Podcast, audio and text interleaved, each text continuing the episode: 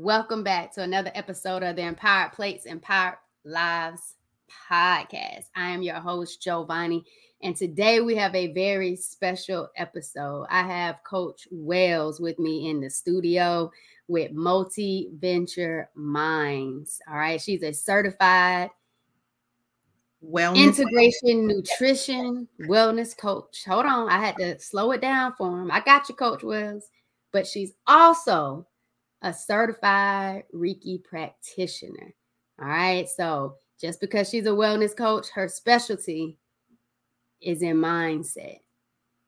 Is in mindset. And I love it because the three pillars of empowered plates, empowered lives is one, healthy mindset, two, intuitive, mindful eating, and three, movement, moving that body. So today, y'all, we have a special treat with Coach Wells in the building.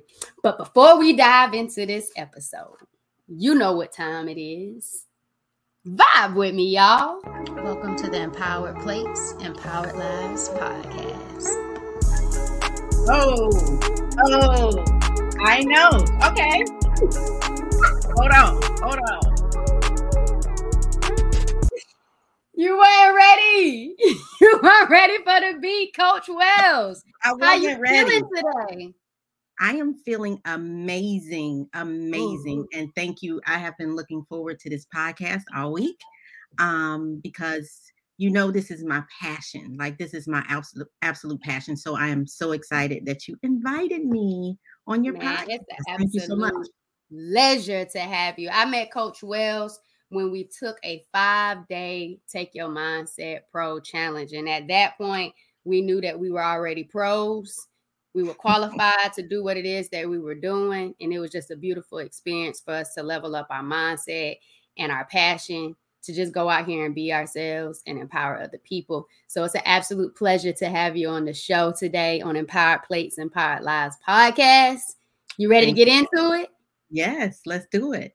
Let's go. First, question I have. Yes. What has been the most challenging obstacle you have faced in your life that your mindset brought you through? Ooh.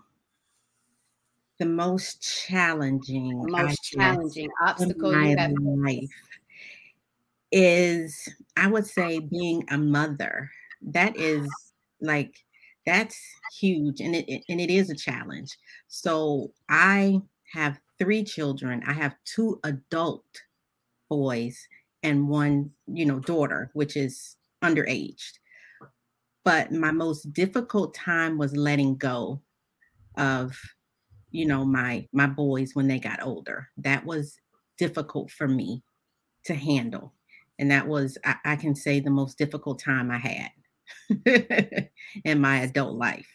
So, as a mom, what did you have to do when it came to that time of letting your kids go? What What was the mindset like? What What What did you have to mm-hmm. actually focus on? What was the thoughts, the beliefs, the feelings that you had to really address in order to say, "Hey, I got to address these things so I can healthily, right, and peacefully let them go out into this world."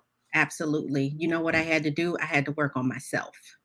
So it really wasn't about them, right? You know, if I say I'm a great mom and, you know, I may, you know, I have a great husband and we're great parents, then I have, like, I did my job, right? To the best, or we did our job to the best of my ability, right? So I had to go within myself and find out what is that fear all about you know so i had to do that self work that personal development that you know as well that we all have to do. But yeah, I had to. So that personal through. development, you think yes, in personal ma'am. development. So yes. what does what are some of those aspects of personal development that people should consider when they're saying, you know what? I hear I hear you, Coach Wells. I gotta focus on me. I gotta work on me. What are those personal development attributes or characteristics should people consider when they start working on themselves? First and foremost, I always say diet and nutrition is is is up there, right? And exercise. I know it sounds cliche, but when you are exercising and your mind is getting the endorphins and all the good chemicals that it needs, you can think clearer, So um, I always say change diet first. Um, but the other thing is definitely exercising. Um, I, I became very clear when I started to exercise every day. And I was on a run one day and I had like a um, well, like I know a lot of people who exercise and run, they really don't talk about this, but there is a time where you cry, right? There's a built up emotion, right? So I, I got that thing because I was exercising so hard that day and it, you know, the emotions were bubbling up and but it gave me time to release, right? It just to release whatever that was on me. And I told myself that I would always make myself first. My children are not first my husband's not first, your job is not first, it's me. And because if I take care of me, then everybody else will get the overflow. And that's where I operate from now. I am first. I think that's a beautiful thing that you said, and I'm so grateful you you started that that off um, at the beginning of this episode because I think as moms or as parents, period, because um, I also like to cater this a little bit or certain aspect of the show a little bit to girl dads as well. Um, mm-hmm. But we'll get into that a little later. But I think parents, once they have kids, they automatically think that their children are first, and it's that natural instinct that they're yes. dependent on me. So yes. are now my priority, and people neglect that. They go so hard for their kids, and they forget I need to go hard for me as well. And I think being older now and realizing the importance of self care and showing up for yourself, I've had to kind of encourage and push that mindset for my mother because my mother would always put everybody else first, showing up for everybody else's business, showing up and making sure she's doing all of these different things for all of these other people in her family or her kids or her sons. And it's just like, well, what about you, mom? What about you? And I think she's just now getting to that point, and it might be the the mindset for me first, and you know, yeah. like you said, healing you first, and everybody mm-hmm. gets that overflow. I think mm-hmm. it's that overflow of me healing myself and me being on my wellness journey that's now embracing and empowering her to do the same thing. Put yourself first. So now she went to panama. Now she's you know planning her first birthday you know trip. She's always wanted to travel the world but she hasn't done it yet. About to turn 57 it was because she was waiting on other people to do it with her instead right. of putting herself first and just making it happen. And so I, I love that you said that. Like parents remember to put you first. Like it is beautiful to build a legacy for your children. It's beautiful to show up for your children and provide and give them the best life that you can. But it starts with you first, and you have to be whole. You have to be healthy, and you have to be on a healing journey so your children uh, will understand it's it's a personal thing. It's yes. it's a priority yes. to heal. And they and have I, to see you doing it, right? They have to see you doing it in order for them to do it because if not then they're not going to know how to do it and then we'll have these grown adults that don't know how to connect with themselves because it hasn't been a priority. Do and and let's go into that. Have you have you felt like and i had this conversation on another podcast with another guest knowing what you know now about mindset and about wellness and being a reiki practitioner and knowing how much food plays a huge role in how you show up every day and in your mood as well as as movement how would your your parenting have been different had you been already on this journey back then? I'm sure. Well, I was, I guess, you know, how we evolve over time, right? Um, and we are where we are for a specific reason. I've always tried to be um, as healthy as I could. Um, you know, at any particular time, that was very important to me with my children um, to demonstrate as best as I could. And of course, over the years, I have gotten better, right? And learned a ton more. Um, so I don't like to see it that way as, you know, what if, because, you know, it's how you showed up was how you showed up. Right. right. And it wasn't bad, but I'm just saying, like, right. to think about those who are raising kids now at an age that are still yeah. under like your boys are already gone like exactly. what ways can you empower and, them and how to make those connections knowing what you know now oh my gosh so like right now if you have the chance with little children or children under age um, they will know no different right they it's just i mean and i absolutely love this because they need to see it demonstrated they have to see their parents doing the thing and making sure they are a priority and just teaching what you know um, and what vegetables have what um, vitamins or you know making it a subject um, helping um, cooking together right? Making it you know a family thing. And that makes it more exciting for them to try new foods and things of that sort. But yes it's so important for our kids to to know this and know that our parents um, value their own health and wellness. So, yeah, um, getting straight and understanding mindset, and it occurs in the home because they're not going to teach this in school and they're not going to learn this absolutely in the doctor's office um, or seeing the nurse. They don't. they don't teach this. It's something that parents have to, you know, we have to do it for ourselves Agreed. and for our families and I think you you hit on something very very um, important in what you just said. It has to be valued, and mm-hmm. so many mm-hmm. times we think about principles and we think about values that we instill in our children. And health and wellness has to be a value. It has to be a priority. You you talked about foods and preparing foods. I, I love seeing um, black content creators making specific um, foods and videos with their children and saying what mm-hmm. fruit, vegetables, and different creative plant based options they're giving their children that their children are loving. Because, like you said, children know no different. And it's, it's easy for people to say, well, when as I was when I was a child, I had all of these things or I ate all of these things, and that's fine. But as you grow up and you start to know more and you learn better things about what you're actually consuming, mindset wise, your mental diet, your physical diet and i don't really care to use the diet word i just like to look yes. at lifestyle. The more you continue to evolve your lifestyle the more you want your children to be a part of the lifestyle that you're involving in because you want them to live in abundance. You want them to minimalize the precursors or the disparities that overlay your family and your life and your health. So we're trying to reverse these things so then that way your child never has to experience this. So it's a generational health movement more than it is a wealth because you got to have the health in order to experience the wealth. So absolutely. I love that you get on value yeah. on that. Yeah. But it was and something can, you said about food. Oh, go ahead. And, and speaking to the pain part, I was a kid who saw my father suffering or suffered through um, diabetes. So mm. I was a child that experienced that. And I believe that's why I am who I am today because I saw how sick he was, right?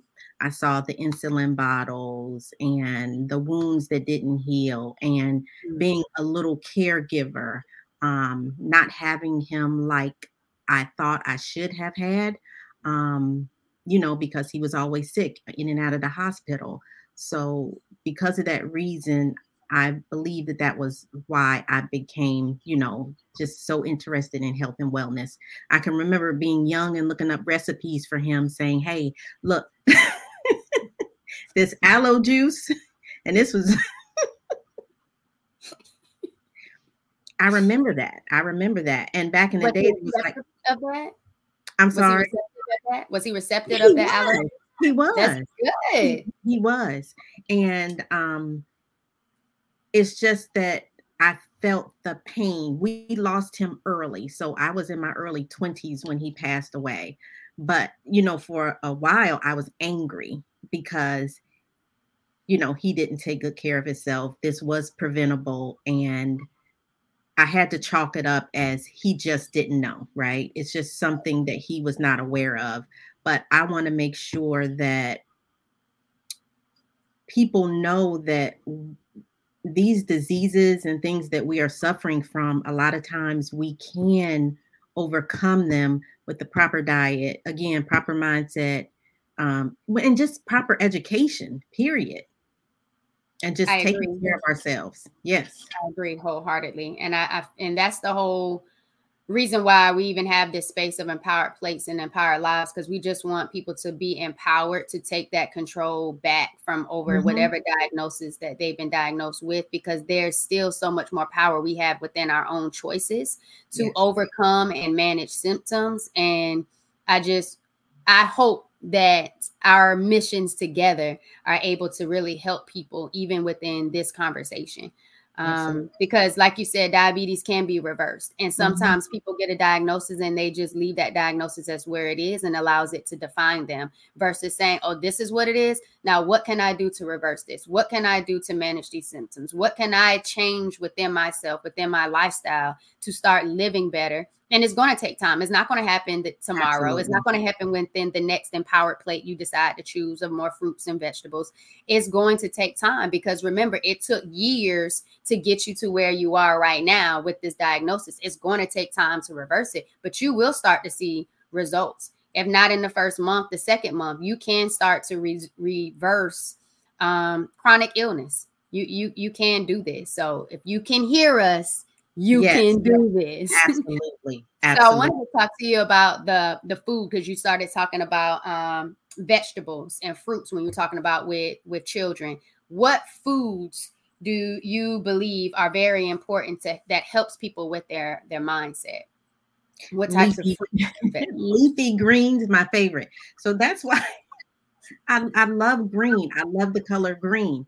So it's leafy greens oh my gosh like that is to me one of the most important vegetables that we can eat to overcome illness and to you know become healthy um, any way we can get them down um, i know in the beginning i would just mix them up in a smoothie and throw in a banana just so i could get it down um, until i you know built a palate. That was you know in the beginning but that is one of the most important vegetables that we can put into our bodies and that's important too you you hit a key point because we're not expecting you to just love plants and vegetables if that's right. not what you've been normally consuming you have to mm-hmm. build up your palate and you mm-hmm. have to find foods that are good to you and create those right combinations of ingredients to where it's enjoyable Right. and it's going to be nourishing to your body because that i think sometimes people see you know juice recipes or smoothie recipes and they have all of these nutritional benefits and then they go to drink it and they be like oh this is nasty. I'm not doing this and they reverse right back into what they do like and what they're comfortable for because they haven't created that palate for it. I i'm i'm a huge person on i'm not going to just drink celery juice Right. My celery juice is going to have to have pineapple in it. I'm not yeah. drinking no nasty juice, and I, am okay with that because I understand because people yeah. have drunk drank nasty things before. You can't tell mm-hmm. me Henny tastes good. You right. can't tell me vodka tastes straight good. You can't tell me the Everclear just tastes so good. That. No, malt. Like you already know you have to have an acquired taste for certain things. So find the right combinations and look at the fruits and vegetables that you're choosing for the nutritional benefits that you want. So the combination is not only tasty, but it's just as impactful. And I, I think that that's the whole point. But it's a journey. You're not going to find the best recipe guide that's going to have every single thing on it that you're going to absolutely love. It is still your journey. Like you still have to navigate this thing. But absolutely. leafy greens, I love that you said that. That was a great, um, a great way to let them know that they can get it in by just doing a smoothie. Just yeah. get your leafy vegetables in with um with banana. Um, what's another way you like cooked vegetables? cooked greens. What's your favorite cooked green dish? Well, I'll saute spinach because it's easy, right? So that's just really easy for me to get down um, and to make sure I have, you know, that. The other thing, another way um, is like kale. So sometimes I won't cook it, but I will put like a vinaigrette on it and then let it sit for a little bit so it can like naturally tenderize it. So that's one of, you know, my secrets. And again, just learning this over the years, right? And saying, oh, I didn't like it this way, but let me try it this way. And just try, just trying it out, you know, just trying different juices, you know, when I do juice and just making sure I put like an apple, you know, for the sweetness, um, or make it, you know, just something that's, you know, I'm excited to drink. But yeah, so that would be two ways that I will do greens. Um, I love cabbage. Oh my gosh, I love cabbage. Girl. Sometimes I feel like cabbage doesn't love me the way it likes to come out, but Girl. I love some good cabbage too. I didn't. Is it just me, or you experience? Well, at times. It now I so will long. make a salad. It's well, I call it an Asian salad. Okay, so if you shave your cabbage like really thin, and then I put an Asian type of, um, I think it's like a ginger dressing, okay? And then I'll put sunflower seeds in that, girl, and carrots. Girl. You got my sometimes I'll put pepper flakes in it to give it a little spice because I like spice.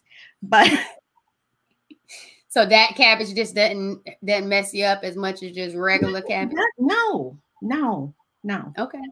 Because I've had my my uncle, I think it was two years ago for Thanksgiving, we did cabbage steaks um, okay. for Thanksgiving, and that the cabbage steaks were really, really, really good.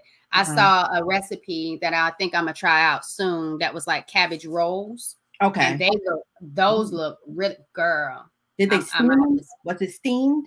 Or it just looks so good. I don't know how they did it. I don't know how they did. I haven't tried it yet, but it yeah. Was good, good. Yeah, like yeah. good, good. So yeah. I will let you know how that goes. But I saw a recipe for those cabbage rolls and it, it looked amazing. So, but thank you for giving them some ideas on how to get in those green leafy vegetables to help them with their mindset, that food Absolutely. that helps them with that mood. so, what is conscious eating? What is conscious eating? Because I know you are in in yeah integrative nutrition yeah. wellness coach. What is conscious so eating? conscious eating is being aware of what you're eating, right? So we live in a very busy society, right? The way we live, it makes it very easy to go to a fast food restaurant and just pick up something so we can have it, right? Just, you know, out of convenience. But when you consciously eat, you're preparing, you know, and understand that food is fuel so, one thing that we can do is meal prep for the week if we do have a very busy schedule, but plan it out. And also, when you're eating, to actually do nothing else but eat. So, not eating in front of the television, right? Eating, you're focused on your plate, you're enjoying it, you're chewing, right? Because that's the first area, you know, the first place of digestion, right? So when we're watching television, we're really not paying attention, or we're looking at our phone, we're not really paying attention to what we're doing, right? So by consciously looking at our food and eating, taking our time, you know, we're going to start to feel full, we're going to start to feel good, right? And that's just a indicator that this is important. We're telling our minds that this is this is an important time and not multitasking while we eat, while we eat rather. So Agreed. that's what I would consider is conscious eating, being aware of what you eat and eat. And, and that's a, so a societal thing I can tell for us because we're so used to getting food and sitting in front of the TV. I remember I took this uh, mindful eating certification course one-on-one basic level because mm-hmm. what i thought mindful eating was was just like what you were saying with conscious eating just being mindful mm-hmm. of what you're actually eating and you're consuming i didn't mm-hmm. realize it was a real philosophy behind it and then that's where i was learning the difference from mindless eating to mindful eating and I mm-hmm. saw them talk about, you know, with popcorn, we associate going to the movies. We got to go get us something to eat while we're watching the movie. Um, and as soon as I finished the course, I was like, okay, ma, let's let's let's eat. And she was like, okay, but let's go eat and let's go, let's let's get our food and go watch Tab Fridays with Tab and Chance. Yeah. And I was like, well, no, let's be present with our food. And she she was just like, yeah, okay, got the food. And then she plugged the TV back on. I was just like, well, I guess you don't want to be mindful and practice yeah. this activity. You really want to watch TV. And so she's just trained to be eating and watching TV so she can be entertained, taking that break from right. the computer, from work, and trying to ch- put her focus on something else that's either entertaining or you know thought provoking instead of just being present with that food, enjoying it, and just kind of talking about that food or just really chewing it. And I saw something where it says chew your food for like 20 seconds. Yeah. Like really chew your food and mm-hmm. allow your body to really be a part and engage in that experience. And I think we're in such a rush culture and we're just so ready for something else to distract us. Right. We don't want to pay attention to our plate. We don't want right. to pay attention to the foods we're eating. We're we're not programmed to yeah. do that. And I think yeah. we should really start slowing that down and being more intentional about eating food. And then if we're eating with our family or we eating with friends, really having a conversation about being excited about what we're eating and not talking about other things, you know, right, and making that right. a sacred space. That a really sacred space. I like that. I really like the way you said that because there was a time when families did eat at the table. Now, I remember um, when I grew up, and this was in the early 80s, we ate at the table as a family.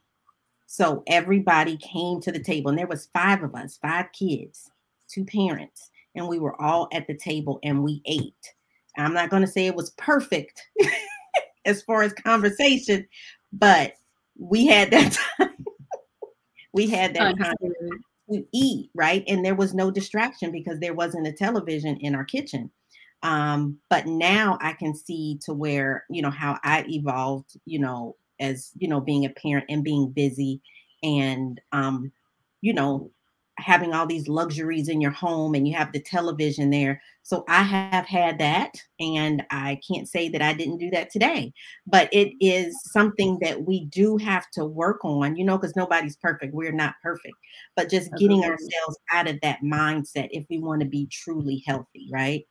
um, because that is just making that connection. Um, I am not a big proponent of television, but I do, I will glance up at the TV when I'm eating. That's one way that I do. So, yeah, I got to work on that Understood. one.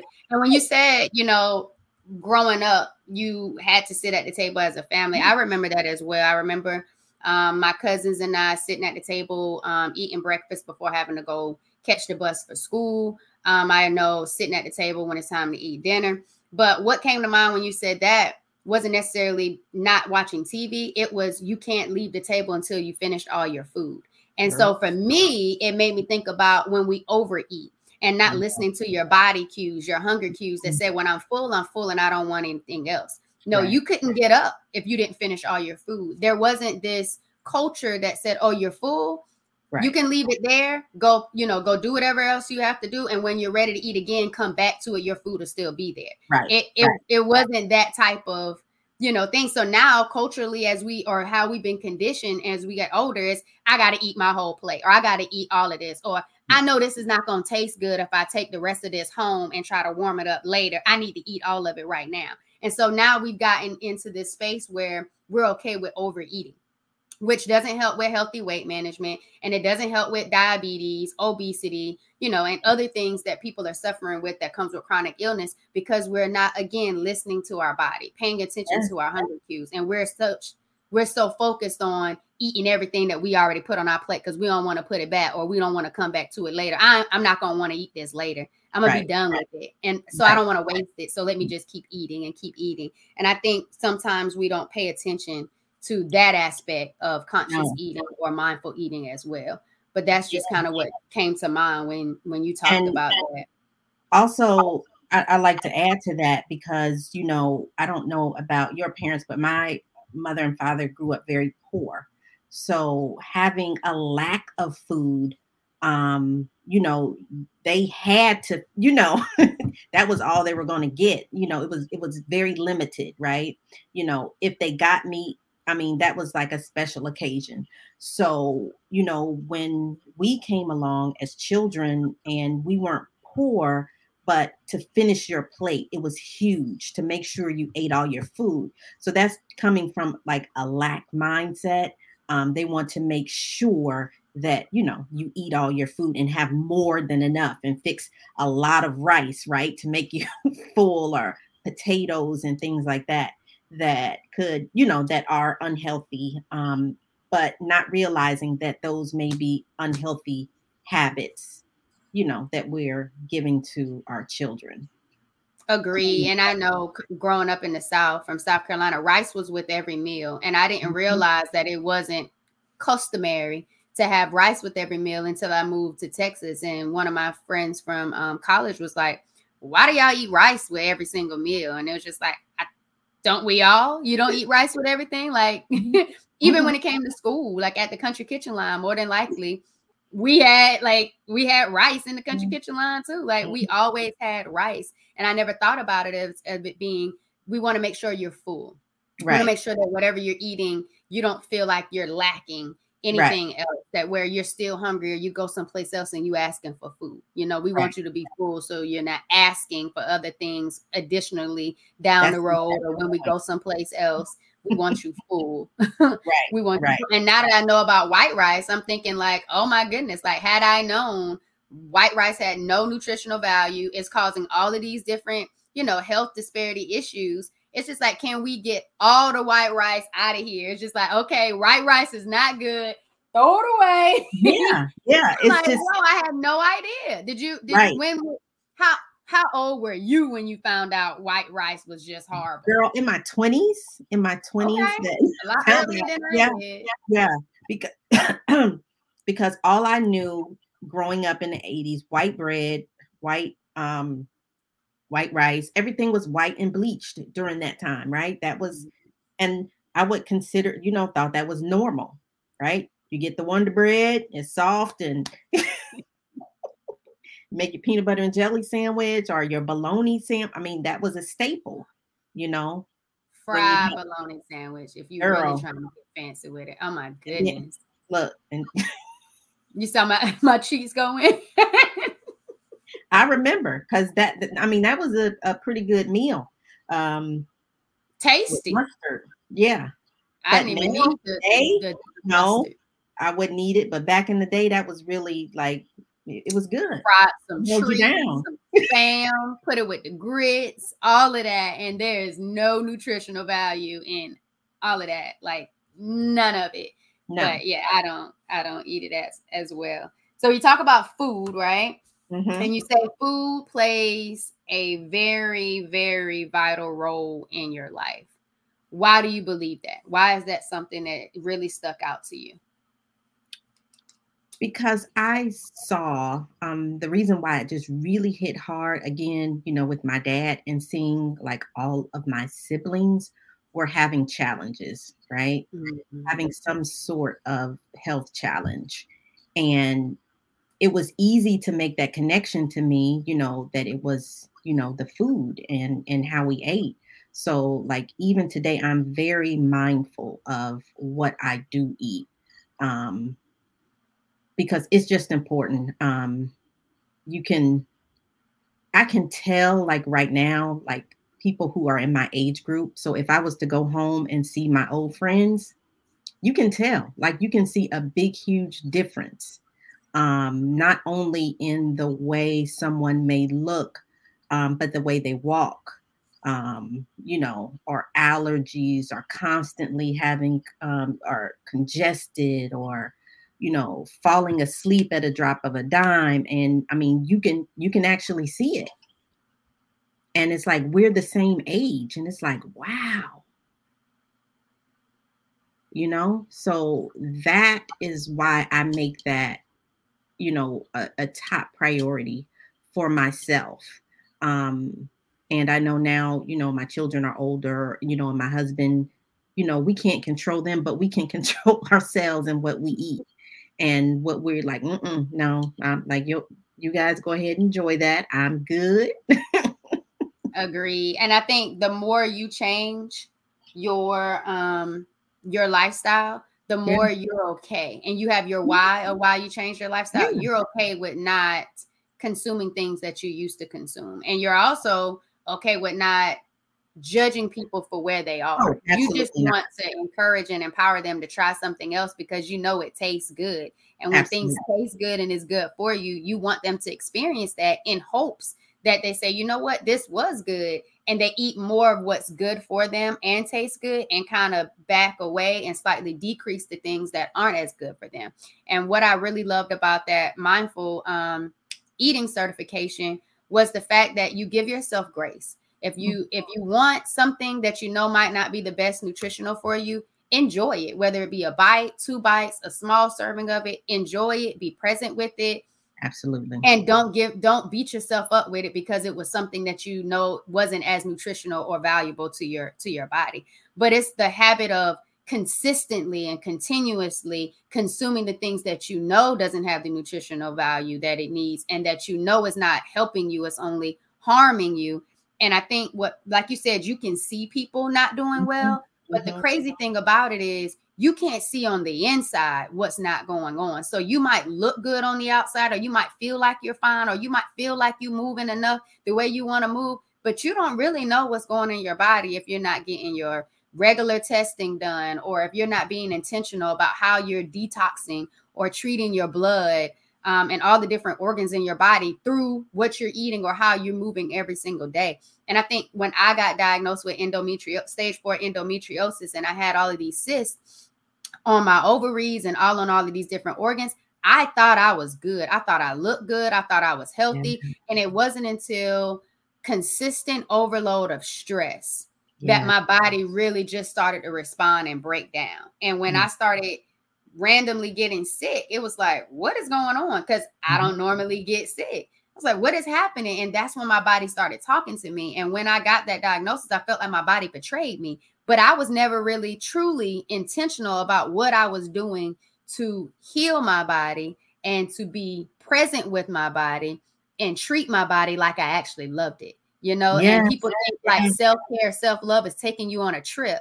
No, it's it's a little bit more deeper than that. It's really like how are you really making choices that benefit you, the whole you, holistically yes. you. Yes. And and when when we get into that, I kind of want to talk about what led you to getting this health and wellness certification in 2014. It, I was, that was, it was just he, like healing myself most of all, but I wanted to end a legacy of, um, I guess, disease for my family um, that was just really huge for me. Um, you know, I was working on myself, doing my exercises and all the good stuff that comes along with it, learning new recipes, experimenting with um, being a vegan. And um, that's just what I wanted to do. So I wanted to help more people. So that was the reason why I got my certification. And I'm glad I did because it did help me to really understand like the mind body connection because um, it's easy to, like you say, go on a diet, right? But what a diet really is, is what you eat on a daily basis and how you care for yourself and you know your body being like a temple right? That i mean that saying is really true. You know we have to treat our body like a temple. Um certain things i won't watch on tv because it's like nope i'm not doing it just because I know where my mind goes and I'm not even going to um, subject it to that today, not today. Um, and there are other days I can, you know, I'm good. But knowing, you know, what, like I won't even allow myself to be around certain people just because I know they are not good for me. It's the same thing with food. Um, but yeah, I wanted to take it there. I wanted to go a little bit deeper in um, my knowledge base to help more people. Um, to find whatever their healing is. You know what I'm saying? So that was the reason why and I that's did. beautiful. And I think what you hit on about legacy was like what really propelled me into getting serious and more intentional in this space. Um, seeing family members, you know, struggle with heart disease, diabetes, thyroid issues, um it it it just didn't sit well with me. And it's it's like we're not changing. We're just continuing to subject ourselves to it and just seeing ourselves just kind of consistently go down the same path over and over.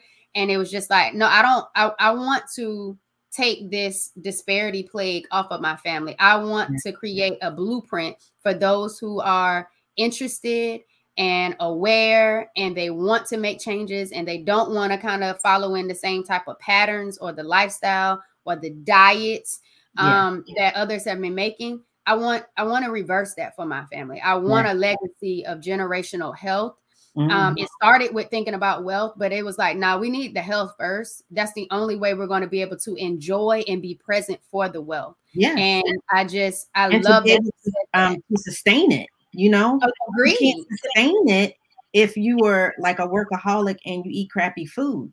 You won't all, be all long. I mean, don't know how to balance your life, and you stay in a high level of stress, or you don't know how to overcome obstacles because you don't have the mindset skills or the coping skills to be able to overcome struggles and and you know, it just I don't know. I just I feel you when you said that. It was like me too, and I just love mm-hmm. that there's more um, African Americans that are really truly trying to create generational health legacies within their families that's going to in turn impact their communities which is going to really start helping us reverse the chronic illness that continue to knock on our doorsteps yeah. and I, I, just appreciate you for listening um, being passionate about it and following through um, with intention and and joining others that are mm-hmm. like-minded and and in this thing together like keep pushing the needle the needle forward. So i, I didn't want to not give you your your flowers on that one.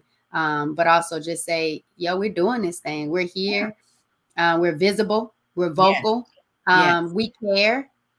And it's not really the the certifications that qualify us. No. it's our life experiences that qualify us to be able to do the things that we're doing because it's already working within us we have that experience and we're just here to make sure others can experience it to experience it too if they're ready when they're ready we are here that, that we absolutely. are here and, and you hit something oh go ahead no that that that is exactly right. So we are the scientists, right? So we are all scientists. So if you do something like if I, you know, experiment with what I'm eating and say, oh no, okay, well, this affected me this way, and this, you know, helps, it gives me more energy. We are creating a diet for ourselves, right? So someone may ask, "Hey, what are you doing?" or "How how do you eat?" Like, well, I eat what's good for me and my body because it's taken me years to figure this thing out. So I am not sure if this will work for you, but taking that time to figure it out, and it is a journey, right? It is. So I know now, not a destination, a truly I, a journey. When I see white rice, it's just like, Nah, because I don't want to suffer the consequences that will come later, you know, which is that crash, you know. and for me, it's more so like I've had white rice for how many 30 something years of my life. I, I don't think I'm gonna miss it. I know exactly what it tastes like. I've experienced right. it enough. Let me let me try some other things. Um, mm-hmm. Um, but you said something. Oh, you said something. I lost my my thought I messed something you up. I'm sorry. No, no, we vibing. We vibing. oh, about it it works for you and you're figuring out what works for you and that that's the key point for me when i talk about this healing journey i'm saying what works for me and the whole mm-hmm. purpose of having other people in this conversation and other people in this space is for you can hear what what is working for other people um, just because it works for me doesn't mean it's working for other others. What works for me to manage my polycystic ovarian syndrome and endometriosis um, symptoms might not work for the next person that has endometriosis or PCOS. The the goal is to say, "Hey, I'm here with you in this journey. Let's figure it out. Let's give each other ideas. Let's give each other encouragement, but know that there is healing in plants. There's healing in whole foods." We just have to find the right ones that work for us. We have to be intentional about it and we have to be mindful of what we're paying attention to. Because if we're consistently paying attention to the standard American diet or what we were taught in school about nutrition, you're you're going to stay the same. You're going to continue to go down this path that they've created of mm-hmm. illness mm-hmm. and mm-hmm. not preventative health or not um, health that's really going to heal you holistically. And I know holistic is like a trend right now, but yeah. wellness isn't. Wellness has always been well, not right. holistic. But the right. whole point is for you to figure out what is going to work for you mind, body, and soul. What works for you? What gives you peace? What gives you balance? But you have to be intentional about seeking that. And if you're not, you're going to continue with the fast food. You're going to continue with the rice. You're going to continue with having more meat, more carbs than you are with the fruits and the vegetables. But I know before, I know you said vegan. Um, I know before you used to live a lifestyle that was more plant based. Mm-hmm. What led you to that lifestyle? And then what allowed you to evolve from that lifestyle um, and move back into where you are currently with your lifestyle with food? So, with the vegan lifestyle, um, that was more so um, having brain fog. Mm. Um, yeah, so that was a thing. And I have definitely gotten better over the years, but that was my main reason for wanting to become vegan to see how I could, um, you know, respond. I do have, um, which I don't like to label myself, but ADHD.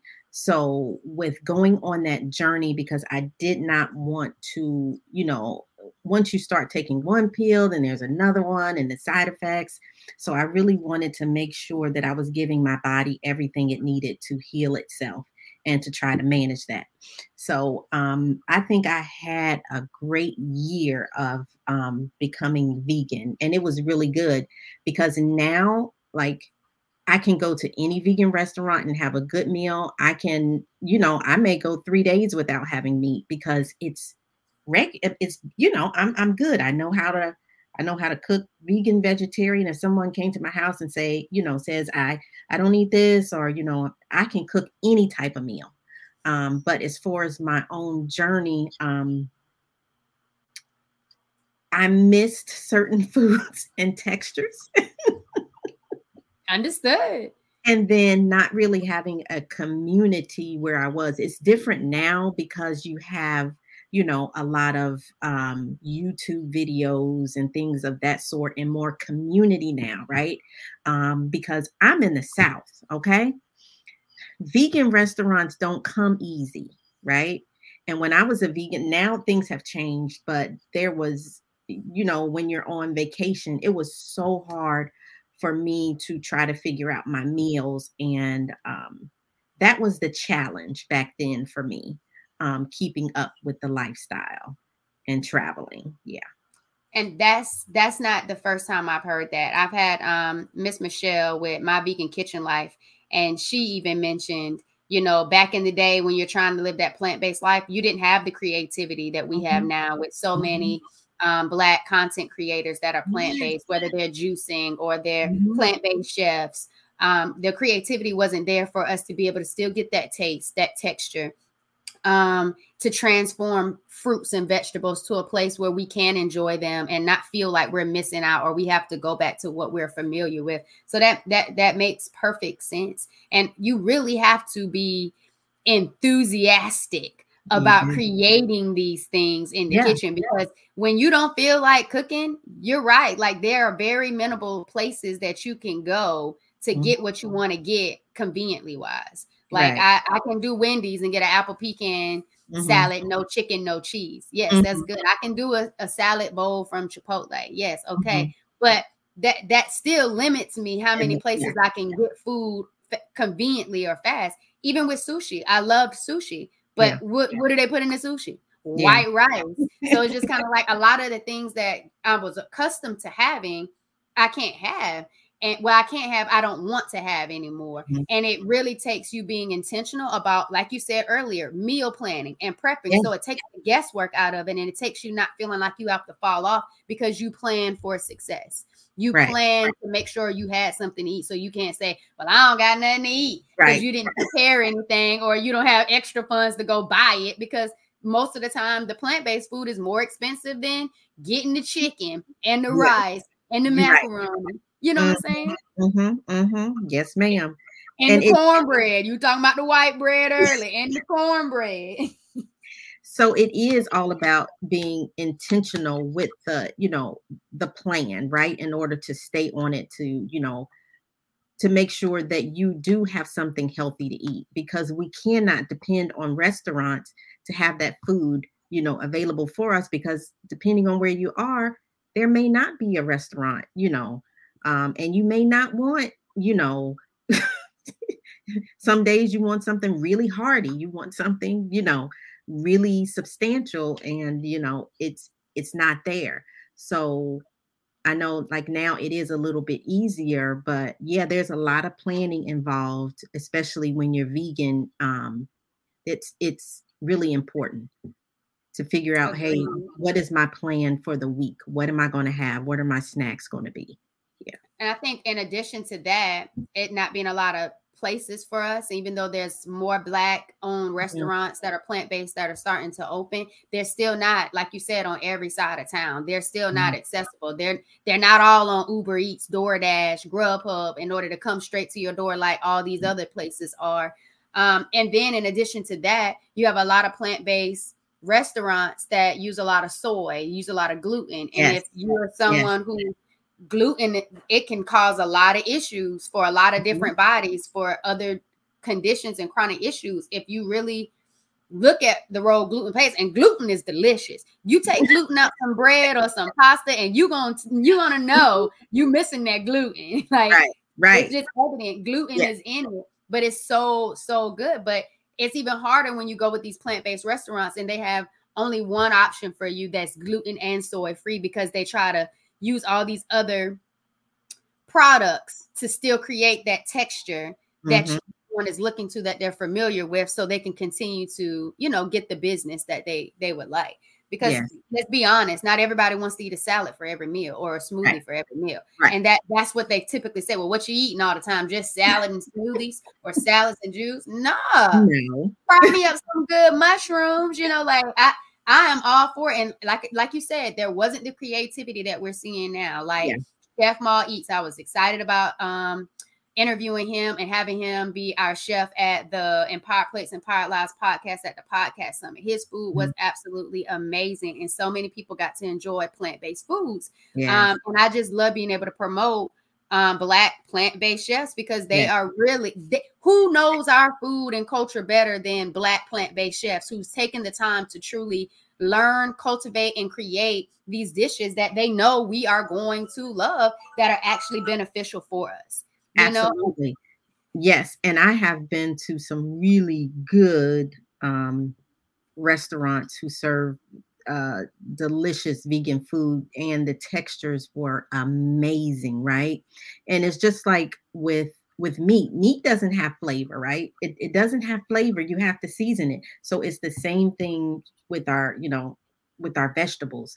Um like when you have a chef that understands textures and what seasonings and sauces and you know how to cook it. It's just like oh my god like a, a genius.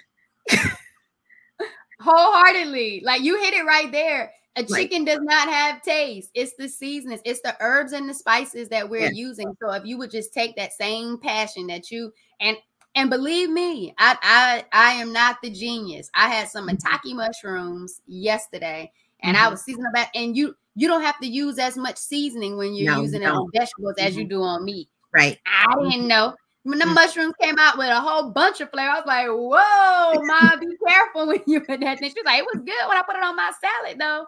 And I yeah. was like, I'm happy. But yeah. like you said, it's the it's the seasoning. It's not the mm-hmm. fact that you you're craving flesh, animal flesh. It's the right. fact that you're just wanting to go after that texture yeah. and that taste. That that is all that it is.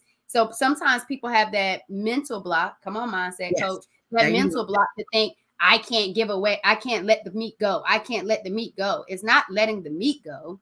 Mm-hmm. It's letting the idea that you need the meat go and still taking that same love you have for food and transforming it more into your plants and your vegetables. So that way, that food that you know is going to taste good is going to be good for you over mm-hmm. time as you continue over to grow yeah. that palate because it's yeah. not going to happen the first time you go up in no, there tasting some fried chicken mushroom or fried mushrooms yes. that are seasoned like chicken and you be like mm-hmm. no i don't taste like no chicken that tastes like mushroom because it right. is a mushroom i didn't right. want you to think that it wasn't right it right. was mimicking the same prep or almost the same similar prep as you would frying chicken instead you're frying the mushroom and i got to get some of this eggplant um, that is prepared like fried fish because that looks so good oh, on wow. social media. That or those banana blossoms. So I gotta get me a oh. plant based chef to experience that because man, when I tell you that thing looks so good on the screen,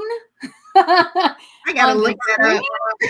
I'm just trying to tell you. I gotta but we were talking about, and like I said, I was diagnosed with stage four endometriosis, PCOS, and at my time of my surgery, they also removed two fibroids. Have mm. you experienced any oh, history yes. with fibroids as well? Yes, yes. I didn't know that I had fibroids until I was pregnant.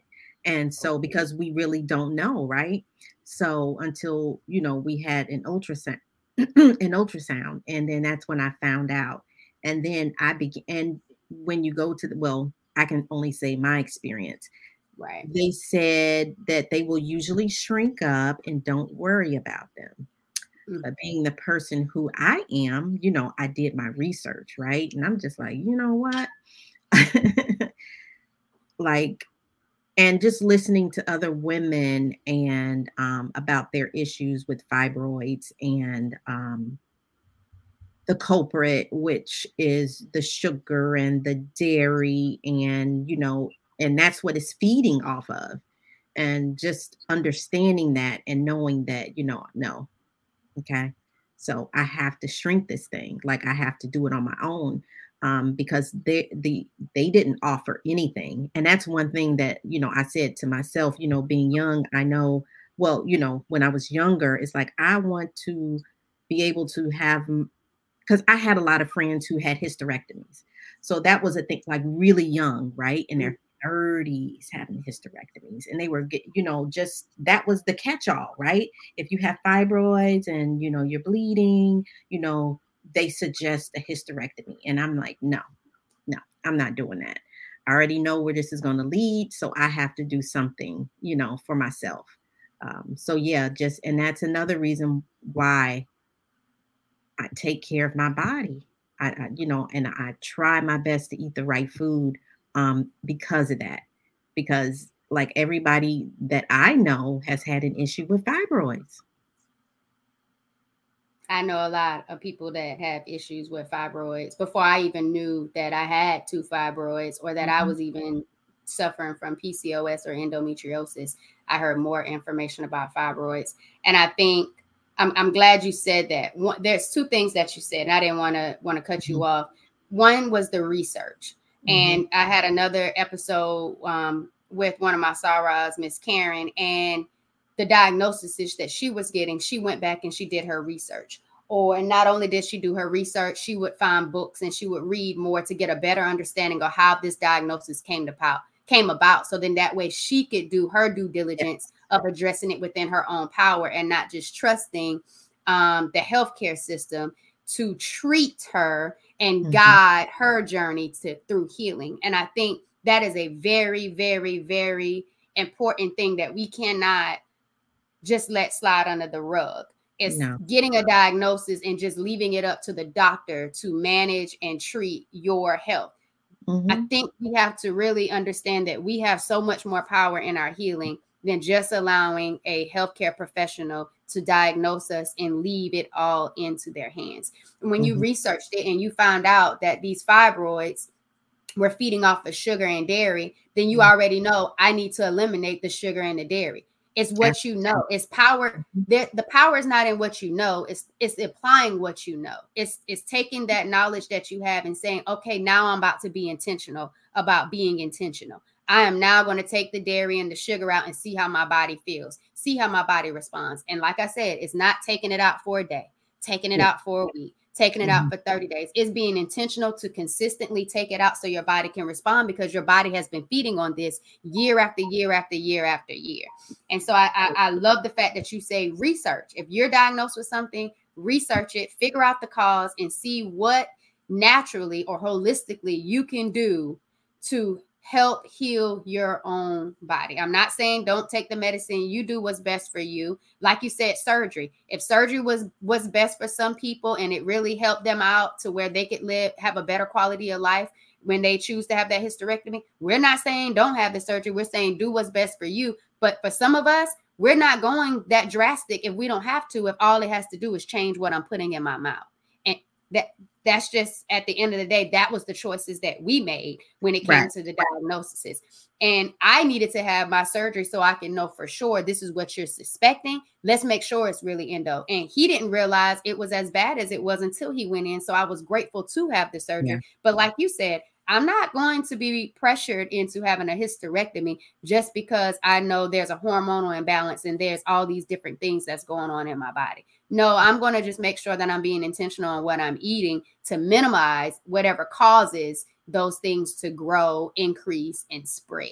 So right. I, I, just really love that you talked about your diet changes that you needed to make or mm-hmm. how you need to be intentional about what you were consuming in regards yes. to your lifestyle to address that but also the research because that that that was beautiful and i didn't want anyone to miss the gems that you really just dropped that could potentially be life-saving for a lot of people and sometimes we don't hear it enough and people think that they just have to trust the healthcare system with whatever it is that they're saying, and they're not doing it because doctors don't have enough time to educate you on every single thing. And no. sometimes they're not even trained in natural or holistic medicine to be able to tell you, hey, here's a seven day raw plan, here's a three day fast plan for you to kind of reset your body, to readdress your body. Like these are things that you have to kind of navigate for yourself, listen to yourself that are part of your journey, not anyone else's. Absolutely. You know? Yes, that is that's so true. It's important for us to do our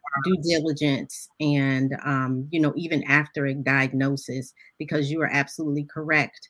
Um, for the average person um, if a, a, recommended diet is given to a um, particular person or patient um, they won't still make the change.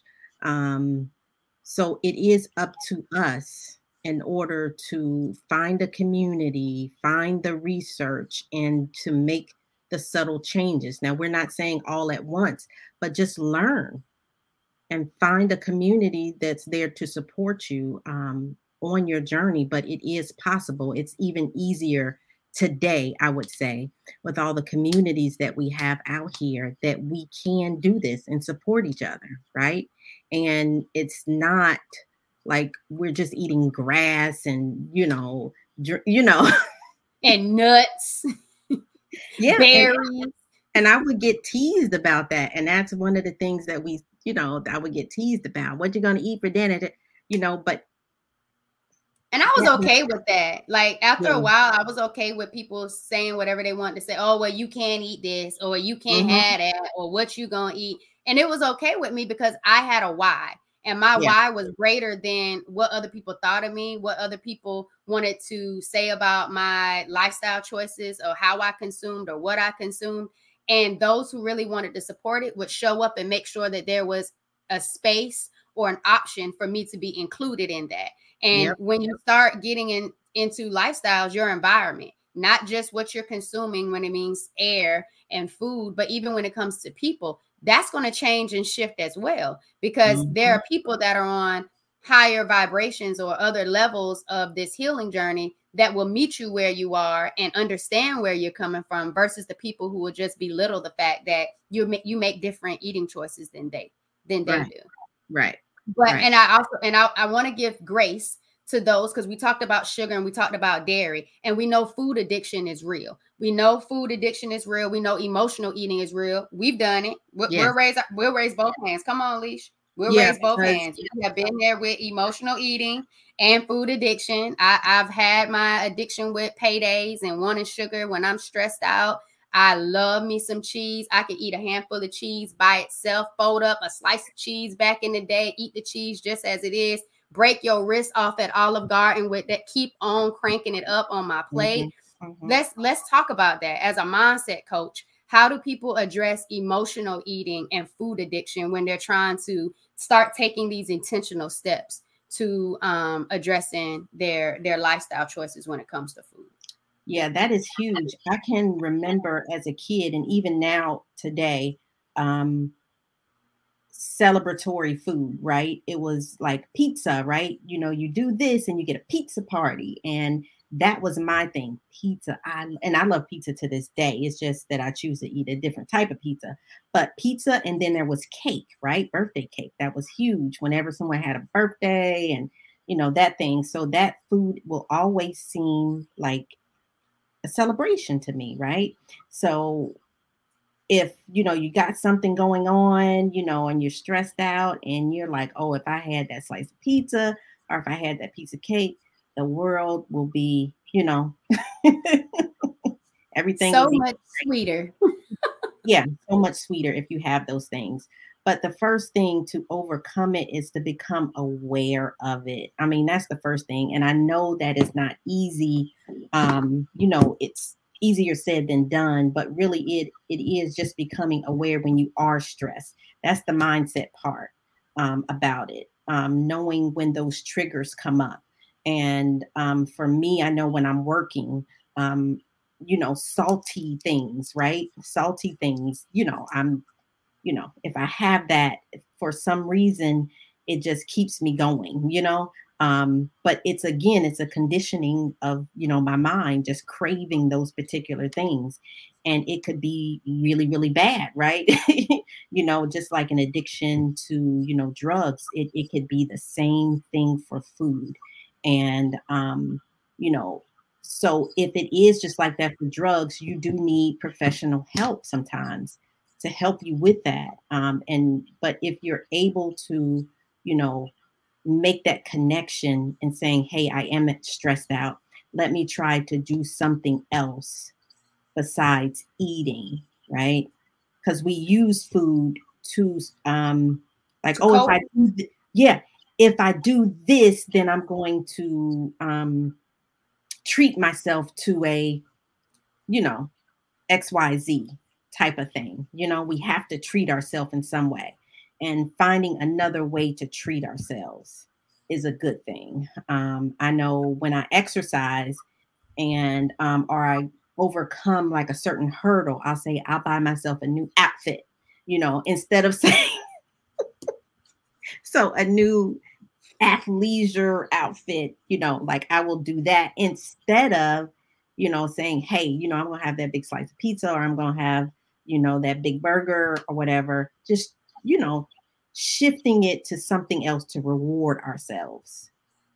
I love it. I love it. So so what we had was one becoming aware, aware that you have mm-hmm. uh you're emotionally eating or um you have a certain type of addiction to a type of food. Mm-hmm. So one was being aware, and I love that um, because that that awareness is key. That again, that's listening to your body. That's that's mm-hmm. connecting yourself, which was number two when you said you have to connect, figure out.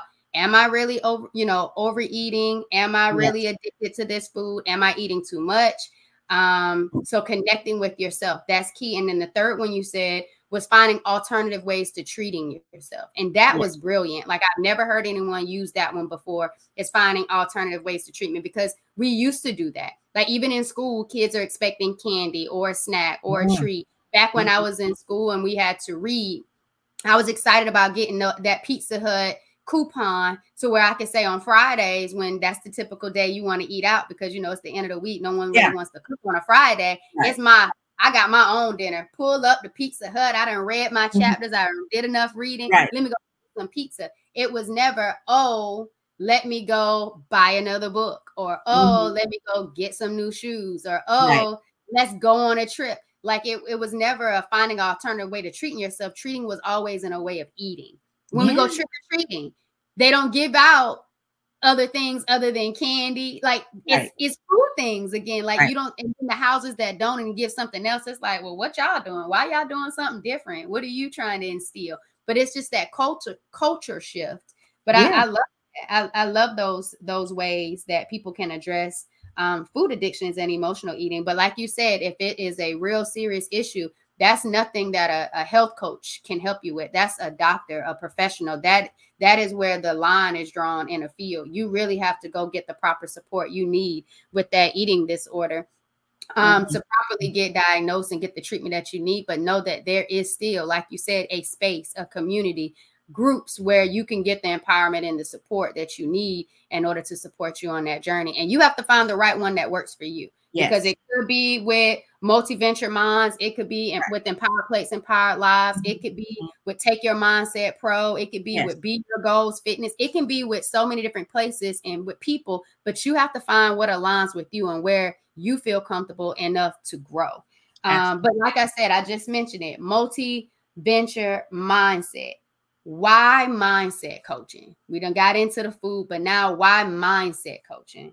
coach well because it's a part it's everything. Like everything is about mindset. Anytime you want to make a change, anytime you want to go um, in a different direction or a different level, um, we have to understand where we are at the current moment and where we want to go. And in order to do that, we have to find out what do you believe? Like, what do you know as truth? And let's unravel that, right? And that's just a part of the mindset, right? Not to say a person is right or wrong, but let's figure this thing out together. So, and just knowing, you know, what is a behavior and maybe something happened that has convinced you that you know you don't like broccoli and broccoli makes you you know whatever messes up your stomach right? Sometimes it's just maybe they did have an experience twice. But that doesn't mean that you know they can never have broccoli. It's like hey let's experiment with this thing okay? Let's let's let's try let's let's let's see you know um, how scientists sometimes it takes them 10 years to be able to say that something is true right so just doing that with our particular bodies but it's it it's all about the mindset it's that's really what it is um just I love when you said that. You said it's about your feelings, your beliefs. And I was like that too. Before I really got intentional about like my health and I started doing like HIIT work uh activities and um like getting the Groupons and getting like the high intensity trainings and you know getting into all of these different boot camps and trying the different diet things and they were like oh you have to have two vegetables with every meal i didn't like vegetables like that i didn't yeah. like onions i didn't like peppers now I can caramelize me some onions. Yeah. Um, you know, grill me some good onions, some peppers, because it was a texture thing for me at first. So, and and as a child, it was I don't want that. Scrape mm-hmm. the onions off that mm-hmm. McDonald's mm-hmm. cheeseburger. I said no mm-hmm. tomato. You got a tomato juice or seed still on my lettuce, and they say just take it out. It messes up the whole thing for yeah. me. Like I don't yeah. do tomatoes like yeah. that. Mm-hmm. But it's like you said, it can change. It could just be one experience or two experiences. And I think people take an experience and they blow it up and make it this bigger thing than what it has to be, and they cast it over their life as if it's this big belief. But we know that beliefs, thoughts, and feelings can all change that your reality on thoughts feelings and beliefs can change. And that's all that mindset is is your thoughts beliefs and your feelings.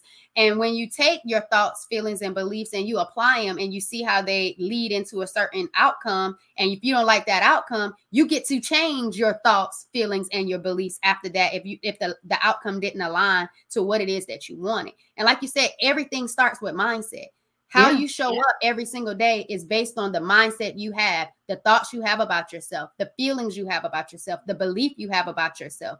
And that can always change like this. you can you have the power to change the way you see yourself, to change yeah. the way you love yourself, to change the way you care for yourself. It doesn't take a lot of poking and private. It doesn't take you a 7-day church revival for you to address your mindset. Like that that that just becomes you being intentional with who you are mm-hmm. and who you want to be.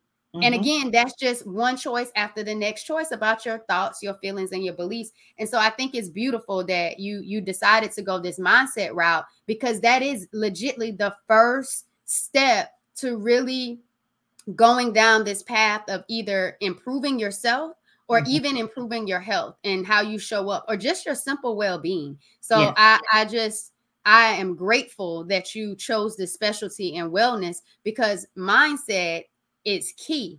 And mm-hmm. when you have a depressed state of mind, mm-hmm. your thoughts, your feelings, and belief need to be addressed. And you have to get those coping skills in order for you to overcome them.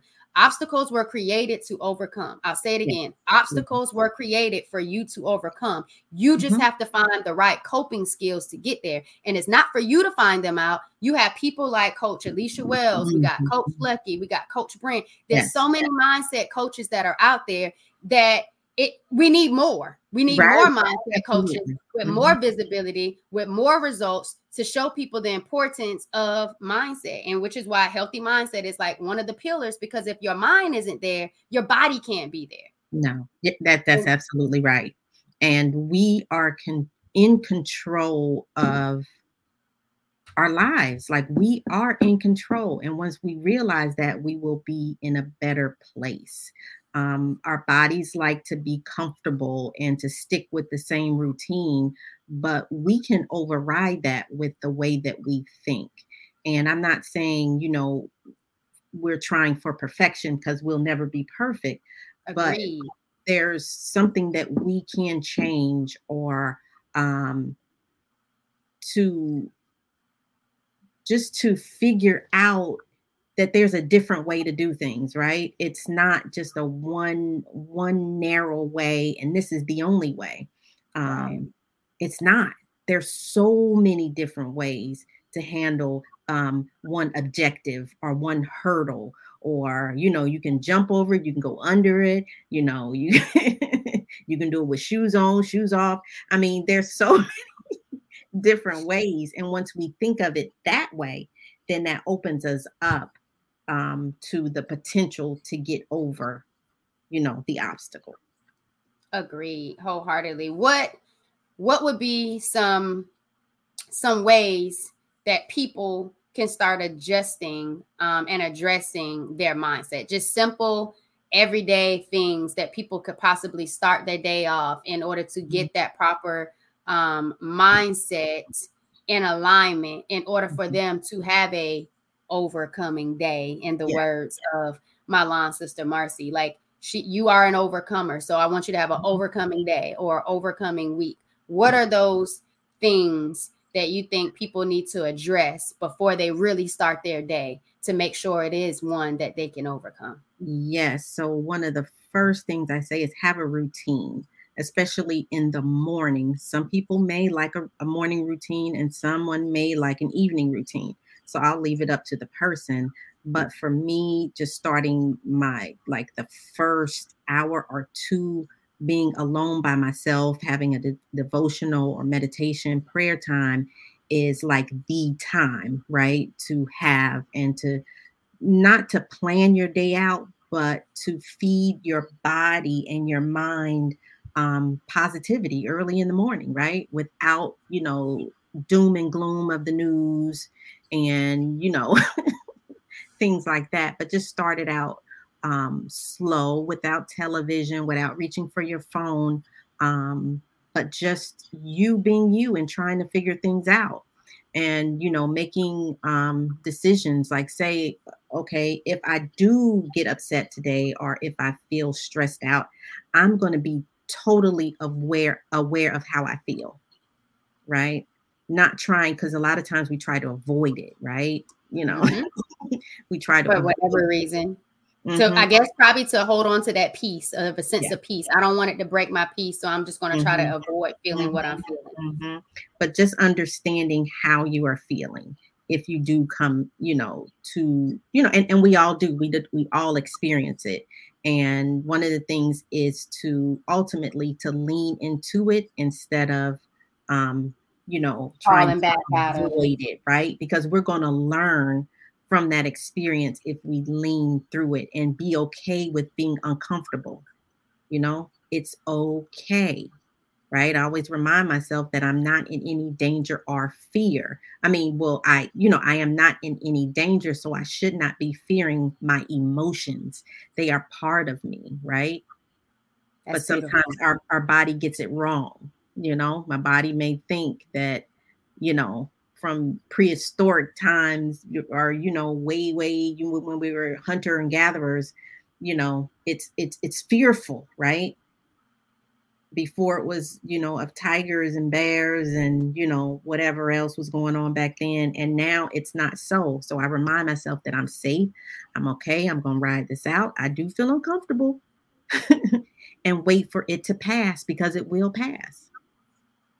I love it. I love it. And and the goal, I think, is to not feel like you have to be comfortable. Because if you're comfortable, then you're not changing, you're not evolving, you're not growing. And I think there needs to be more emphasis on being uncomfortable so people can really get excited about embracing challenges because it allows them to be a better version of themselves as soon as they overcome that obstacle.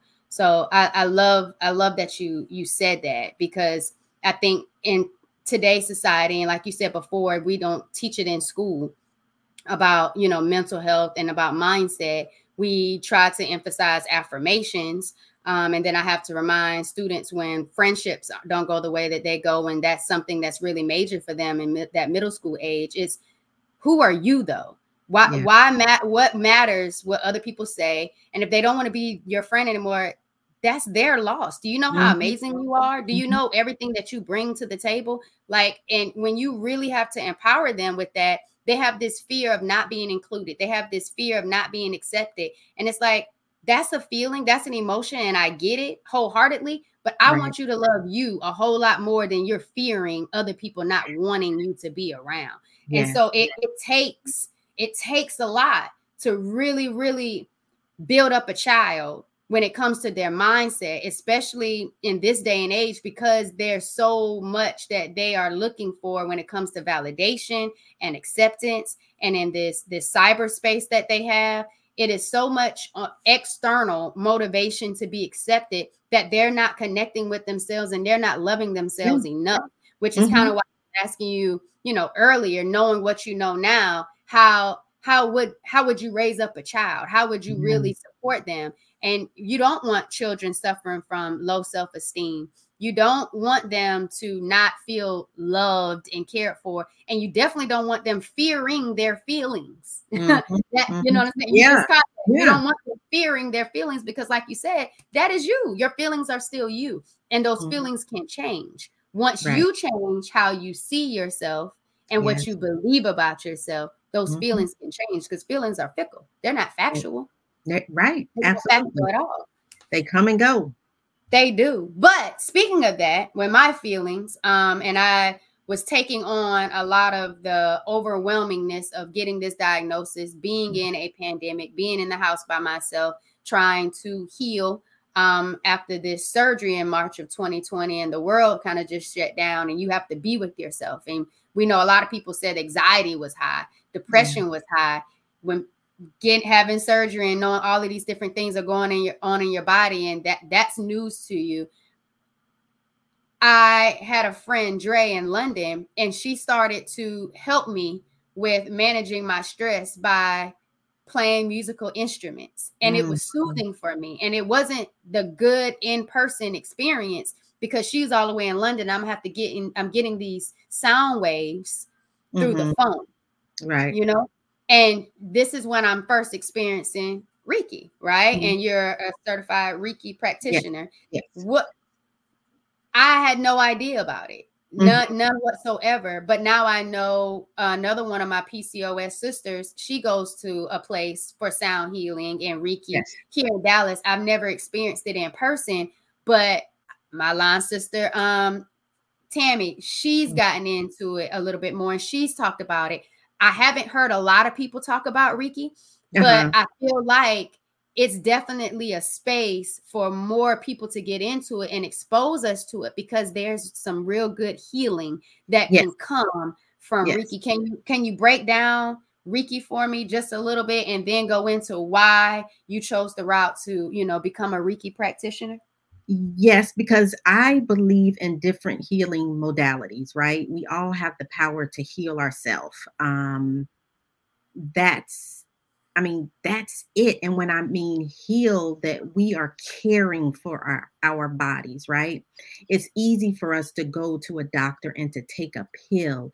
But what if you know, like you mentioned, there's all types of different modalities, right? Sound therapy. Who would ever know sound therapy, music therapy, you know, just being touched or hugged. You know, when when when you see a friend, and you know, when we were shut in during the um, you know, the pandemic, that is healing. Sometimes, you know, like we get our massage and someone's actually putting their hands on us it's not just a massage. That's a healing taking place. You're getting, you know, comfort and pleasure and it's making you feel good, right? So Reiki is one of those things um as a as a kid I've always felt energy, right? So like it could be so thick in the air that I can actually feel like like a fog in the room from like energy or people. So that has always been my thing. And when I got into health and wellness, um, I thought this would also be, you know, good to, you know, research, right? You know, for people who um, have ailments and they haven't gotten any relief from, you know, um, from treatments or, you know, anything like that. So that's why I got into, you know, Reiki. And Reiki is basically just just being an intuit or um of energy and being able to feel and actually when you're doing reiki you don't even touch the person right so and just being intuitive is another one of those things of getting a feeling and letting whatever is in the person or in that body go through me and pass away, right? It just goes. Um, so it does get a lot deeper than that. Um, but that's just something that came natural to me. And just understanding the process and um, people getting relief and, you know, f- from performing Reiki, it's just like, wow, wow. You know? It's it it, it, it can it get wowed really me. Yeah. Sorry, I didn't know it was. Reiki. So don't yeah. drag me to the comments. I messed that yeah. one all the way up. But I like I said, I'm new to it, but yeah. it's Reiki. But I I I didn't realize how powerful it was. And like mm-hmm. like you said before, like it's it's just the sound waves not even being touched. And she's mm-hmm. all the way in London and I'm mm-hmm. in Jacksonville and I'm just listening through the through the phone, through mm-hmm. WhatsApp. And you know, she's just going in on these instruments, and I'm just like, this, this just feels so good. And I think it just felt so good because I was able to be still and I was able to just feel and just relief and just calm myself. And I think a lot of times we don't realize how much tension we just hold on to mm-hmm. mm-hmm. because we're so go, go, go. And we're thinking about all these things that we need to get done. But like you said, just getting the massage, like got my hair done yesterday. That yeah. massage at the wash bowl about took me out. Like yeah. I was just like, well, how many times can I come back just to get my mm-hmm. my my scalp massage? Like that's a whole nother thing. But to just that's be still and mm-hmm. just relax and release and just like it was legit healing. It was healing yeah. for my my hair, my locks, and all of that energy that you already carry in your hair. It was like, let me release this. Like it's mm-hmm. been going on and on and on. But I just mm-hmm. love that you felt this this Reiki vibe since mm-hmm. you were a child. And yeah. I, I, love, like you said, that these there's so many different healing modalities, and it's not in a pill bottle that you can pick up for Walgreens or CVS. And and that's what I'm loving that we're starting to see and hear more about because there's so many options for people to explore throughout their journey. Mm-hmm. Exactly. And it has to be with a trusted person too, because yes. we also know that it it can be some people who say they do certain things and it, absolutely. And that's a, um, totally another go ahead talk about it. That is huge. Um yeah that that is really big. Um with you know i guess if you you know want to call people healers or people like you know someone that does meditation or um yeah we do have to be careful with that um I, you know, for me, um, you know, I'm a very spiritual person and I want to make sure that the person who's going to perform Reiki on me is um like have they did the work, you know, you know, do they meditate during the day? What, you know, what is their spiritual practice? You know, do you know, are they a vegetarian? You know, are you know i mean to be honest with you i mean and it may not be the right way to think but i don't it's want my think, practitioner to have mcdonald's before they perform reiki on me you know like that's not and some people no. might not know I, yeah. I didn't know that i need to know yeah. what you've been eating yeah. what have you been consuming mindfully like, yeah. what's your, your mental diet, diet like what's your physical diet like what conversations were you having before you came into my appointment? What type of exactly. energy were you subjecting yourself right. to? Like I, I had no idea. So when you think about going to see a traditional doctor, we're looking at reviews or we're yeah. checking to see if anybody else have, you know, mm-hmm. gone to that doctor and we're checking to see what the results are. Mm-hmm. not until you just told me what are some of the guidelines or some of the things on a checklist you should be mm-hmm. considering when you go see someone that calls themselves a healer you yeah. know and I, yeah. I, think that that was beautiful and that was powerful and i hope someone got that because now that we are going up and we're looking at certified reiki practitioner practitioners yeah yeah, yeah. i want to consider who that person really is not just the fact that they are certified and they right. have a practice yes so just having those standards for yourself again your body is your temple so you have to be careful you know yeah, you do want to do research, you know, on that person. Um, but yeah, that's how I am with people who I come into contact with. Um, no one is perfect. I know that. Um, we all know, um, you know, I am not a perfect individual. Um, I am looking for humans who strive the best of their ability to, um, you know, to have some sort of, um, I guess, fundamentals that they practice in their daily lives. Okay. you know, we're all going to fall short, but you know, I don't want a, a, a, a practitioner or someone who's living in chaos. That's just me, right? Agreed. And that's powerful. That's powerful because that energy, that chaos is coming right into that space that you're mm-hmm. trying to find that healing and that that that makes perfect sense, Coach yes. Wells. That makes perfect sense.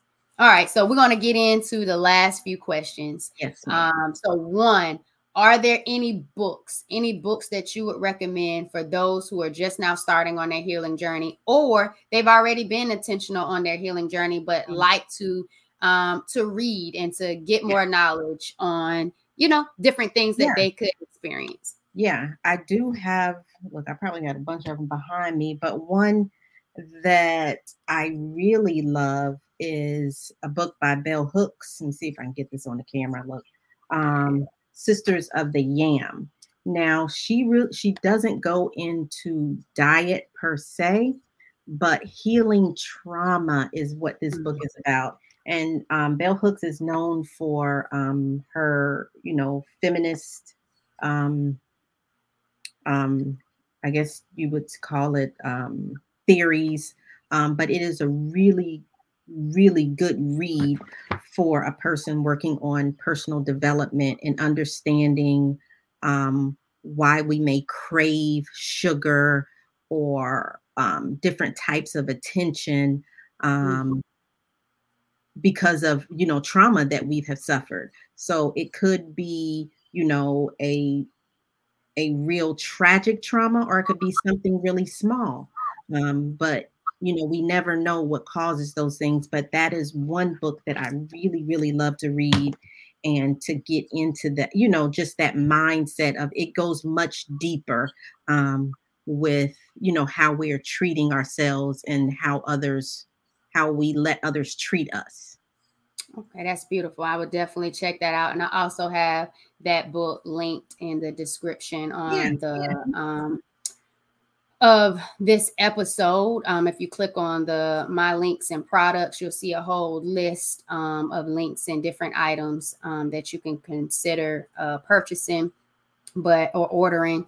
And I did put that Sisters of the Yam book on there. I have heard that that was a really good book. So thank you for that recommendation. And I love that, especially when you talked about sugar and you talked about trauma and why we we kind of move and navigate through life the way we do. Um, yeah. A lot of times we always want to put it on external forces and situations mm-hmm. and people and experiences versus really taking that time to self reflect and figure out what in that situation has me thinking the way I'm thinking or moving the way I'm moving and yes. how I'm going about treating other people. So I, I and then when you said attention, attention seeking, that that is a beautiful thing to consider as well when it comes to your own mindset and your own inflection of what is really happening. So thank you for that. Um, this is a little question that I like to ask um, on every episode, and it's for girl dads. I've had uh, two line sisters that passed away from cancer, and they both had a girl or girls um, that they uh, have left behind as a legacy. And so we have these girl dads out here. Um, what tips or suggestions do you have for girl dads when it comes to navigating menstrual health and talking regularly about menstrual health and supporting a healthy menstrual um, cycle for their girls as they mature through life. Um, I've saw the endometriosis documentary, and there was a father that was there with his child the whole time, seeing her in chronic pain, being there throughout surgery, trying to help her as a health advocate. Don't know exactly where her mother was, but I, I think traditionally we're prone to seeing the mom have these conversations and navigate these things. I really want to um, give some space for the girl dads to help them because they deserve to be a part of this conversation because it's their legacies within yes. that womb yes. of that child that is potentially going to come into play. So talk to the girl dads for them. Give yes. them a little Alycia Wells insight Absolutely. Because I have a 12 year old daughter, and um, the best thing that we can do as parents um, is to have conversations many conversations. It's not just one conversation. So, about, you know, our bodies and how they should be functioning.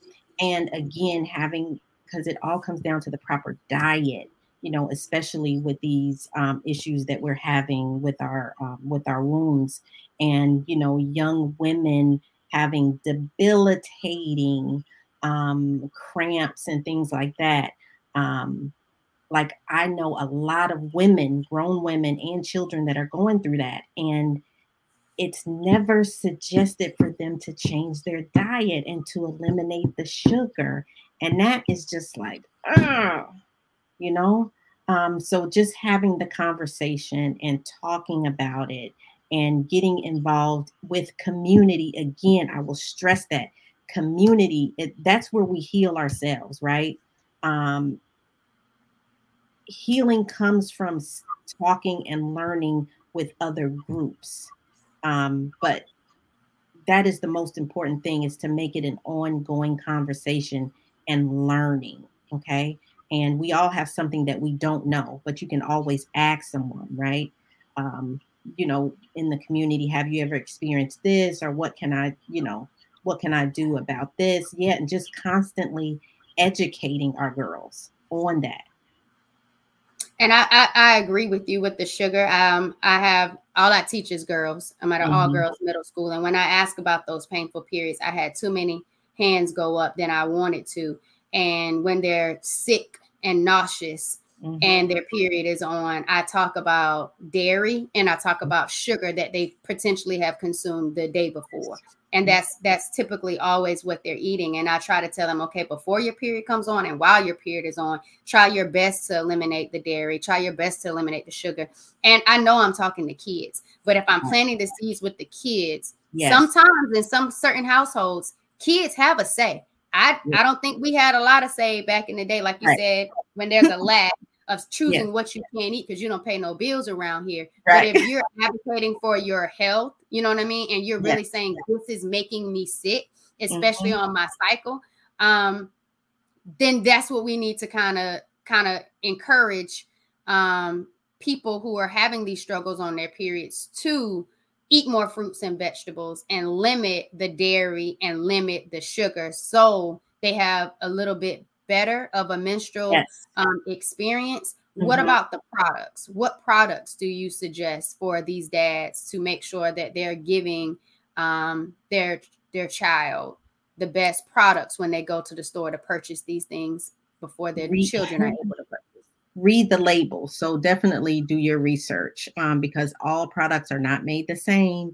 So um, I cannot go into products because I um, my daughter has not gotten to that level yet. And that brings it to me to make sure I do some research um, and find out which ones would be better for her. Um, I know back in the day, there was not a lot of information for us. We just used what, you know, was there. But now we know that a lot of those things have unhealthy plastics and things of that sort, you know, in our, you know, pads or tampons. or chemicals. Right. Absolutely. So just making sure that we read the labels. Um, and there are some great companies out there that I know of um, that that I've just seen in Target recently. Um, that had um, you know, more healthier um what do you call it? Um or I've been going the organic route. Yes. I've um, been using like honey pot. Um, Yes. but I also didn't do like the the honey pot, the the the herbal ones, the Yeah. herbal ones. yeah, I don't do those are too seasoned for me. They had Yeah. everything was Yeah. marinating and stuff down there. So I do not do the the herbal ones. I just do the the non-herbal ones, but I do the organic ones. But like I, I think that's beautiful. Read the labels, read the products that's in there and see how that aligns to the health of your child because Yes. that too could be causing problems or could potentially cause problems with long-term use and that's how i feel as well like back in the day we didn't they weren't conscious about it it was always it was this Yes. it was that was Mhm. the cheapest and then it had the perfume smell, you know. Yeah, that's yeah, yeah. Fragrances and yeah. stuff and Mhm. that fragrance that need to be there just make Yeah. sure you're properly cleaning yourself not expecting a pad to make you smell better because Mhm. sometimes that that's not good either so i appreciate that yeah. um last question wanted to add Oh, something just in case. Um, I have heard of this um, uh, probably about two years ago, but Etsy now sells um, pads made out of fabric. So if you're, you know, don't want to, you know, um, you know, want to eliminate some of your your trash and waste, you can actually use these particular pads that they have actually made out of cloth and wash them and reuse them, which I think is awesome. A lot of people may not that. choose to do that, but yes, I had a friend of mine who tried and she sweared by it um, because she was also into um, you know saving well actually reducing her um, her footprint um, That's so nice. she- she's willing to be on the podcast. We love to learn a little bit more how we can be environmental friendly. yeah, That that, yeah. that plays a part in well being as well. but yes, she she swore by it, and I had never heard of it. And you all, and now they also have um the underwear, right? I don't Mhm. know, you know, I haven't tried them myself. Um, yeah, but that that is also something that's out there. So right now, there's um different products out there that we can try to see if it works for us, which is you know pretty good than what we had back in the day. Agree, agree. Come on, innovation. Yes, Come on, awareness. yes, Yes, and Yes. that's a beautiful thing. Um, so last question. If you could have a meal with any historical figure, who would it be and what would you all eat? If you could have a meal with any historical figure, who would that historical figure be and what would you all eat? Hmm. Any historical figure. I would say um that is such a good question. I love it. I am going to say Einstein because I am a nerd, right? So Okay. what, what would we eat? We would eat like the most beautiful salad. So like a salad full of like say purple cabbage and green lettuce and peas and like all the things right um like huge just overflowing that's what i'm thinking of if i could have if i could talk to anyone historically that's what i would do have a huge salad and vibe and we just talk and say well, Albert what about Einstein. this what about that So you are picking Albert Einstein's brain over the most immaculate, Girl.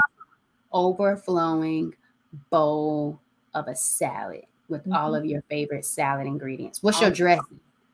What what's y'all dressing? Ooh, since I'm with Einstein, we would keep it simple and we would do, we would make our own vinaigrette, right? so we would make our own vinaigrette. We would probably do, um, uh, let's see, lemon juice and a little, okay, that's my acidic. Then I would do olive oil, um, and just make it really simple. Maybe, you know, some herbs because you got to show out for Einstein. So that's what I would do. You know? I love it.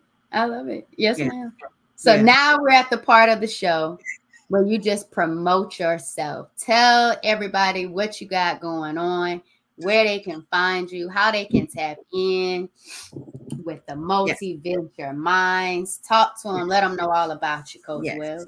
So I am very easy to find. Um, my website is alyciawells.com, and I did that on purpose right? Because you don't want to have everybody looking for you this multi-venture minds and you know that gets confusing. So that's the name of my business. However, alyciawells.com. You can find me on Instagram as Coach Alycia Wells and on most social media that's, you know, what I go by, Coach Alycia Wells. Um, I am a mindset coach. However, um, I mostly um, talk with entrepreneurs. So that is my thing to where I help them, you know, with their mindsets and to create, you know, a shift, right? Whatever that shift may be for them. Um, but it's mostly business, but I always, always touch on health and wellness because that is that that is huge and any level that you want to go through because you have to be able to sustain it once you get it um, but yeah, that's really what I do, and it's my absolute passion and the thing that I I absolutely love to do is to sit across from a client, whether it be on the computer, and just ask questions, right? Just just to be able to ask questions and to get them to where they want to be and to get them to really you know just say yeah why why do i do that that's my thing. That's what I love. That's what I it's just what I do. And the thing is, I've done it my whole life. I just didn't know I was doing it. So I didn't know that's what I was doing, you know, until I got my certification. But yeah, that's where you can find me is alyciawells.com. I will start up my webinar soon, which will be every Monday. I believe I will be doing them early afternoon, maybe five to six. Um, but if you would Eastern Standard Time. Eastern Eastern Standard Time. Yes. Okay. Eastern Standard Time. So, so yes, when you're launching the webinars, if they're either following you on your so social media can, yes, they can once they follow me on social media, or they can email me at MVM, which is Multi Venture Minds, MVM at alyciawells.com. If they email me there, if they have any questions, that that's fine. Please, I check my emails every day. Um, but I can also add them to my email list so I can make sure they know what what I'm doing or what I have going on. If there's a challenge, um, yeah, I will definitely be able to get you there. My blog will be coming out soon. It will be out this week. So we will be touching on a lot of different things with entrepreneurs and, you know, promoting health as well, because that's the thing. We get so busy that we're not taking care of our bodies. So Yes, ma'am. So that's how you can find me, alyciawells.com. Well, it has been an absolute pleasure having this delicious dialogue with you here on Empower Plates, Empowered Lives podcast. Before we go, give them some last words of empowerment or inspiration for anyone that has made it to the end of this episode and they are excited or they just need that that that motivation that push to get Absolutely. them off the ledge to take um, their wellness with full intention. Yes, absolutely. I mean, that just got me hyped right there. Um, and just know, you know, being a nerd for this thing, like I absolutely love it, but just knowing that there are no coincidences, right? There's no coincidence that you're on this podcast. And just know that listen and just start somewhere like we it like just start the journey okay? Be in contact find a group find someone that you know doesn't mind helping you and offering you information and want to see you to be successful on your journey whatever that looks like for you okay? Without judgment. That's the thing without judgment. And i'm a big proponent for that because in somewhere in our lives we all need help right? We all need help. So it's okay. It's okay. Let's just start. Let's just start today, right? Just making a better choice. Even if it's in the evening for you, you can finish your evening off with a nice cup of water. you know, right? So the little things do matter, right? Just becoming aware matters. And that is a start. So don't think, you know, that you can't change. You can, and you're never too old and you're never too young. So we do not speak that language. well, I'm too old. It, it does not matter. You can start at any time. Agreed. That was beautiful. And I appreciate that. And just because you start and the next day doesn't go the way you wanted it to go, that doesn't mean you quit and you go back to doing what you were doing. You just keep going and you just keep making it another conscious decision to be intentional the next time you get that next opportunity. So give yourself grace on this journey. But like she said, just start it. Just start it and just keep going. No matter what it looks like, no matter what it feels like, just keep showing up for you each and every day. That's right. Every day. But thank you all. Please make sure you like, comment, and subscribe if you're on YouTube and you watched our beautiful faces throughout this podcast. But if you are listening on an audio distribution platform, please give us a five star um, review and give us some comments let us know how you're liking it. Give us some ideas on what you want to hear more about. If you want Coach Wells to run it back and give us a little bit more on something, she'll probably be more than happy to come back because Absolutely. we are here for not only ourselves, but for other people who are looking to be empowered on their healing journey. We love y'all. Be well. Be out.